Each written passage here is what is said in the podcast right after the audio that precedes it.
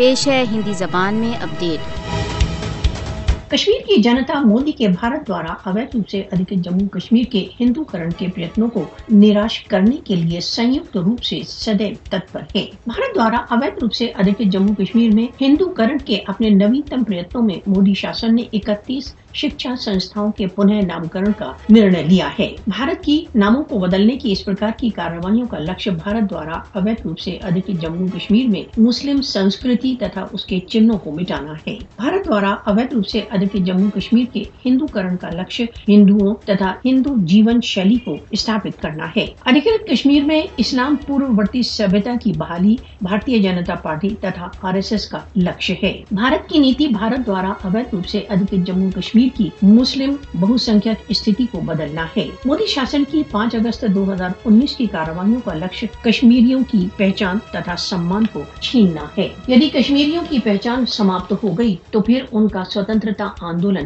نشکر ہو جائے گا۔ کشمیری کچھ بھی ہو جائے اپنے اپورو پہچان تتھا سنسکرتی کے سرکشن کے لیے کرت سنکلپ ہیں۔ مودی کی نیچ چالیں کشمیریوں کو اپنے نیائے سنگت سنگرش سے نہیں روک سکتی۔